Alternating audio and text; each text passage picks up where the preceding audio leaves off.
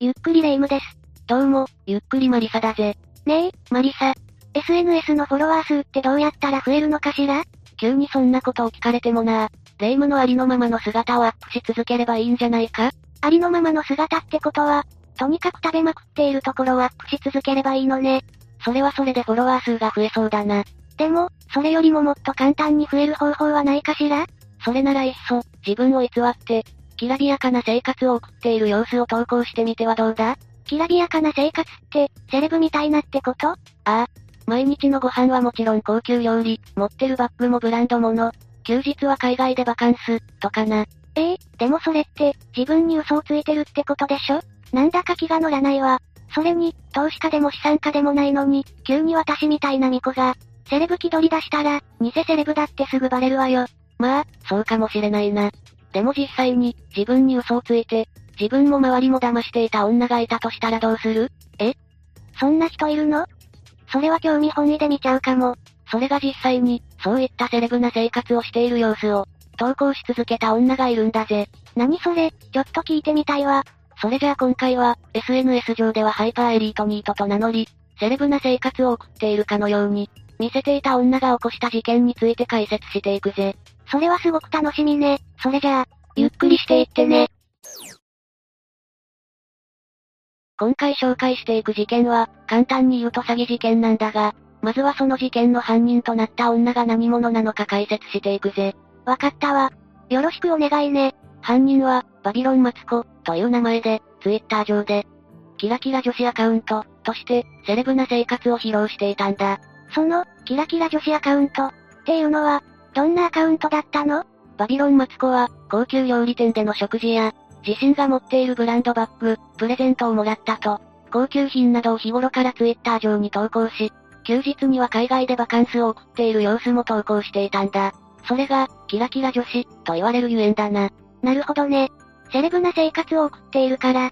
キラキラ女子、と呼ばれていたのね。他にも、ハイパーエリートニート、と自称し、先ほども言った通り、高級料理店での食事や、リゾート地でのバカンスの様子などを SNS 上で発信していたんだ。それに、自身の足や胸なども出し惜しまず投稿し、モテる女目線、でフォロワーの、恋愛相談に乗るなど、いい女アピールに余念がなかったぜ。そんなキラキラツイートを投稿する、バビロンマツコのアカウントのフォロワーは、逮捕直後まで2万5000フォロワーほどいたとされているんだ。そんなにフォロワー数がいたのね。驚きだわ。ああ。しかし、そんなバビロンマツコだったが、偽ブランド品をネットオークションで販売したとして、詐欺罪で逮捕されたことが報じられ、世間を騒がせることになったんだ。ところで、バビロンマツコっていうのはツイッター上での名前でしょ？本名はなんて言うの？バビロンマツコの本名は、松永かなえ、だ。そんな、バビロンマツコこと松永かなえは、ツイッター上ではセレブを気取っていたが、事件が明るみになると、生い立ちや経歴、キラキラ、という言葉で、塗り固められた真実がひどいと話題になったんだぜ。そりゃあ、それだけフォロワー数がいたことだし、写真も公開していたみたいだから、報道されればすぐにわかるわよね。ここからは、バビロンマツコが、ツイッター上に投稿した格言のような名言について触れていくぜ。セレブな生活を送るキラキラ女子、男からモテるいい女、真の通った自立した女性などを演じ分け、庶民へマウンティングを取る発言の数々を紹介しよう。秋冬物のお買い物は、アイテム一つに、余裕で OL1 ヶ月分のお給料が飛んでいく。早速今月だけで株式会社バビロンは何人の OL を雇ったか知れない。正直な話、年収が1500万超えたあたりから、自分より年収が低いであろう異性は自然と身近にいなくなる。いてもコンビニの店員さんとか宅急便の配達員さんくらい。だから異性に求める年収の話とかよりも、年収ありきで他のスペックよりの話になるし、割り勘問題とかそもそも問題に上がらないよね。誕生日プレゼントはとうとうバッグやアクセサリーの域を超え、今年はなんと会社と車とドメインをもらいました。この人、本当にセレブなのかしら？というか、誕生日プレゼントに、車はともかく、会社をもらったっていうのと、ドメインをもらったことに関してはもう意味がわからないわ。だから先ほども言っただろ演じ分けているって、まだバビロンマツコの名言は続くぞ。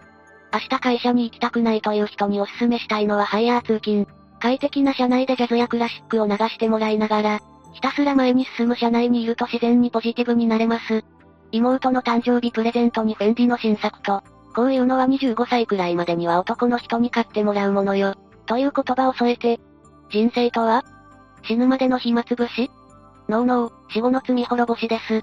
私の中で唯一女の勝ち組と呼べるのは、谷陽子と松井和代くらい。彼女らは女一人でも生きていける。社会的地位があるにもかかわらず、自らの意志で、理想の男と寄り添い、こうも受け、有り余る富を築いている。何でも、欲しい。と思ったら、手にせずにはいられない、私のような業の深い女の究極系である。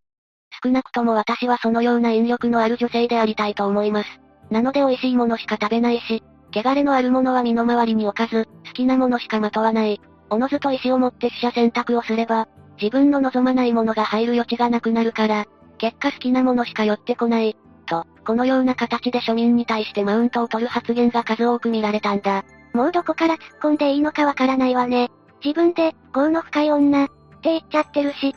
死ぬまでの暇つぶし、に関しては、確か漫画家の、三浦淳、さんの言葉だったわよね。ああ、そうだな。こうして様々な名言を残したツイッターのアカウントだが、現在はツイートが削除され、見れなくなっている。だが、ネット上には、バビロンマツコのツイートを、まとめた魚拓が至るところに存在するし、それだけ人の関心を集める、ツイートで有名だったんだ。というのも、バビロンマツコの発言は、同性だけではなく、いわゆるオチ目的として見ているユーザーが多かったんだ。オチっていうのはネットスラングの一つで、ウォッチングという意味だな。痛々しい人物や、何かやらかしそうな人物に対して、オチする、という使われ方をするぜ。生まれながらのセレブは、そもそもここまでのアピールはしないだろうし、キラキラツイートを駆使して、行われる自己アピールは、実は貧乏であったり、モテなかったりといったコンプレックスが引き金と、なっていることが多いんだ。だから、下世話な話かもしれないが、バビロンマツコのキラキラ名言ツイートから透けて見える、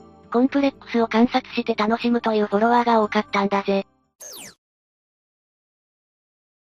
ツイッター上では、ブランド物に囲まれる、セレブな生活を投稿していたバビロンマツコだったが、その生い立ちは、実は田舎で生まれ育ち、子供の頃は真面目で、おとなしい子だったという事実を地元の同級生が語っているんだ。だとしたら、やっぱりセレブを気取っていたのは、コンプレックスか何かだったのかしら？そうかもしれないな。バビロンマツコ、こと本名、松永かなえ、は、長崎県北部の農家に4人兄弟の長女として生まれたんだ。田舎の環境ですくすくと育った彼女は、中学生になると、勉強ができる優等生へと成長した。同級生の証言によると、天才肌ではなく、努力型の秀才といった感じで、テストではいつも学年後以内には入るような、真面目で勤勉な生徒だったようだ。真面目な子供時代だったのね。高校は佐世保市内にある進学校に入学したんだ。その中の特進クラスにいた松永だが、特進クラスにはおとなしい子ばかりが揃っていて、その中でも松永はどちらかというと騒がしい生徒だったようだ。高校も進学校なのね。やっぱり頭は良い方なのかしら。まあ、それは努力型というだけあって、努力した部分もあるだろうな。先ほど、騒がしい生徒だったと説明したが、それでも印象に残るほど、騒がしいというわけでもなく、同級生の印象にも残らない程度で、勉学に勤しむ学生生活を送っていたようだ。ここまでは普通の子なのよね。また、男子テニス部のマネージャーを務めていたが、ここでも特に部活のマドンナ的な存在であるわけでもなく、恋愛とは縁のない生活を送っていたと、同級生が語っているな。バビロンマツコ、として SNS 上に登場してからは、男にモテまくるといった、印象をユーザーに見せつけていた松永だが、同級生曰く、モテるといった印象は全くなかったそうだ。可愛いと噂されたこともなく、友達こそ多いものの、モテキャラではなかったそうだな。うん、やっぱり聞けば聞くだけ普通の子なのよね。何かおかしくなるような素因でも持っていたのかしら。素因というのはあったのかもしれないな。というのも、会話の中で時折、お嬢様口調、になったり、学校に突然バイオリンを持ってきたりしていたそうだ。突然バイオリンを持ってこられるのはびっくりするわね。だから、おとなしい面々が揃っている特進クラスの中でも、目立ちたがり屋な部分があったんじゃないだろうかと、同級生は語っているな。そして、同級生も最初はふざけているだけと思っていたのだが、バビロンマツコとして有名になったことで、彼女は、理想の自分、を演出していたのではないだろうかと思ったそうだ。それは確かにそうね。私も同級生の立場なら、同じことを思いそうだわ。そんな学生時代を過ごした松永は、岡山大学法学部を卒業後、地元の大手企業に就職しているんだ。しかし、そこでの仕事は長く続けずに上京し、大手企業である DMM に再就職しているぜ。そこでは美人広報として、格安シムの案内を行ったりしていたが、逮捕数ヶ月前になると退職し、無職になっていた期間があるようだ。まさにハイパーエリートではないけど、ニートっていうのは本当だったのね。松永は、DMM で広報を務める傍ら、夜の娼婦として体を売って金を稼いでいたという噂もあるんだ。これに関しては、事件概要とともに見ていこう。よろしくお願いするわ。バビロンマツコ、として数万人のフォロワーを集めていた松永は、2015年10月28日、詐欺と商標法違反で京都府警に逮捕されたんだ。容疑は、高級ブランド、カルティエの偽物のブレスレットを正規品と偽って、ネットオークションに出品し、京都市内の43歳の女性に約65万円で販売したというものだ。警察によると、落札したブレスレットを受け取った女性が、箱が粗雑でブレスレットも軽い、として警察に相談、そして事件が発覚したんだぜ。法学部を卒業しておきながら、詐欺と商標法違反だなんて皮肉ね。警察の取り調べに対し、松永は容疑を認め、ネットオークションで5万円で購入したブレスレットを、高級ブランド品だと偽り、販売したと言った。そしてこれまでにも同様の手口で約400万円ほどを稼いでいたと供述したぜ。何もかもネットオークションね。全くもってセレブじゃないわね。被害総額は1000万以上と見て警察が捜査を進めたが、処分保有の在宅扱いで2015年11月18日、釈放されているな。この逮捕により、報道機関が、容疑者の女はツイッター上で、バビロンマツコ、と名乗り、高級ブランド品を買い漁って、高級料理店で食事をしている様をひけらかしていた、と報じたんだ。また、先ほど紹介したセレブツイートの投稿を繰り返していたとも報道されたぞ。どんどん化けの皮が剥がれていくわね。上京後に入社した DMM では広報を務めていたこともあり、格安 SIM を PR する記事や画像がネット上に拡散されたんだが、逮捕後、DMM.com のウェブページから、画像や記事などが削除されたことで、本人であることが確定づけられたんだ。DMM はいい迷惑ね。さらに、2015年11月10日発売の週刊誌、フラッシュの記事にて、娼婦として金を稼いでいたことがスクープされたぜ。事件の3年ほど前から、都内の会員制デートクラブ、愛人バンク、で働き、男性会員とデートや肉体関係を持つなどして、金銭を受け取る娼婦だったと報じられている。取材に応じた松永の知人によると、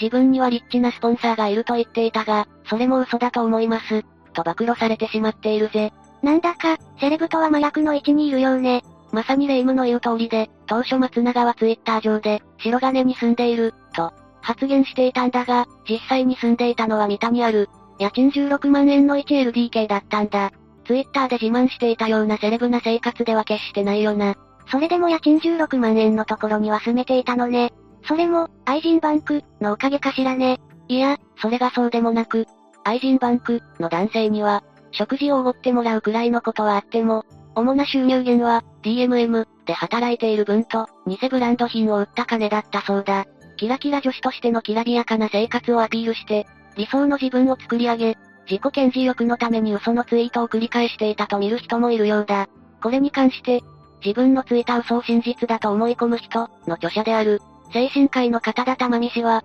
彼女は空想虚言症の典型です、と語っているぜ。その、空想虚言症、っていうのはどんな病気なの？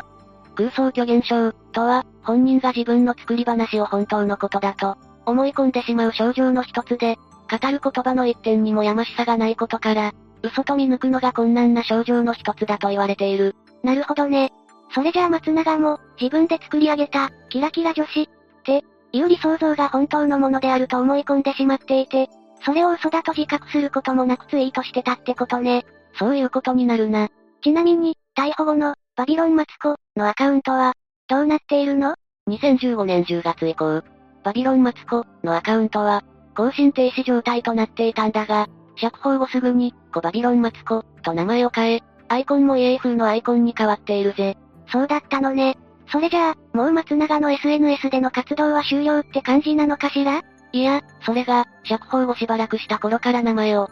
お釈迦様、と変えてひっそり復活していたらしいんだ。このアカウントは、アイコンは仏像の画像、ヘッダー画像も、仏教絵画の画像となっていて、よくわからないアカウントになっている。今度は何がしたいのかしら？そちらでの動きはあるの？いや、これもアカウントが存在するというだけで、更新はされていないんだ。だから、現在の松永がどういった生活を送っているのかは、誰もわからないといった状況だな。ニュースの取材に応じた。高校の同級生も、近況は全くわからない、と答えているぜ。